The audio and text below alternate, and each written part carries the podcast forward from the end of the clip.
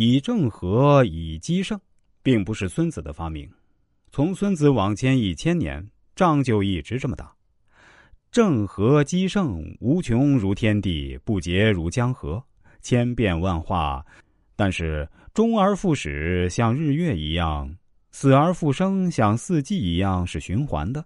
来来回回就那么几招，奇招并不多，是固定的元素，固定的套路，但用起来就千变万化了。就像生不过宫、商、角、徵、羽，而五声的变化却听之不尽。用我们现代的简谱来说，哆瑞咪发嗦拉西，七个音啊就能唱出所有的歌曲。色不过青、黄、红、白、黑，而五色的变化却观之不尽。现在知道红、黄、蓝三原色，就能调制出所有的色彩。味儿不过酸、甜、苦、辣、咸，而五味的变化却长之不尽。全世界有那么多菜式，所以战事不过机正，而机正的变化却无穷无尽。机正相互转化，就像圆环一样，无始无穷，无穷无尽。李全注解说：“当敌为正。”旁出为机，正面作战的是正兵，斜刺里杀出来的打侧翼的是机兵。正兵、机兵往往是这么安排，但这是结果，不是原因。如果两军对垒，正面战场没动，侧翼先冲击敌人，等敌人乱了阵脚，正面大部队再压上去。这种情况，侧翼的小部队是正兵，正面的大部队是机兵。还是曹操注解的概念准确。简单的说，正兵、机兵就是一个先出后出的概念。如果当敌为正，旁出为机，那就锁死了，没办法相互转化了。机正之变，不可胜穷也。机正相生，如循环之无端。机正之间怎么相互转化呢？其实很简单，已经投入战斗的是正兵，预备队是机兵。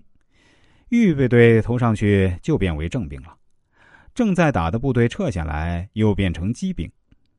为了方便大家理解，我们还是读成骑兵吧。啊，奇怪的这个骑，所以这个骑兵啊，就是还没上战场的预备队。有的书上讲以正和以奇胜的战例，喜欢讲李肃雪夜袭蔡州，率一支骑兵，大雪天直捣敌人老巢，活捉了吴元济。人们都期待这样的奇袭得胜啊，多爽啊！这样的得胜，三千年就那几回，这不是《孙子兵法》的价值观。以奇胜被人们误读为奇袭得胜，还是贪巧求速的心理作怪。如果要给李肃雪夜袭蔡州套一个军事理论，不如套二战的战略纵深、战略瘫痪理论。一个大纵深。绕过敌方防线，直接把敌人的中枢打瘫痪了。《孙子兵法》有三个地方被人误读最多：一是计篇，前面说了，计是计算衡量，不是奇谋巧计，不是诡道；二是知己知彼，百战不殆，人人都想去知彼，不知道主要问题是不知己；三是以正和，以奇胜，都想贪巧求速，奇袭得胜。实际上，孙子的以奇胜、以出奇制胜，虽然是出其不意、攻其无备，但是这是分战法的排兵布阵，不是讲奇袭。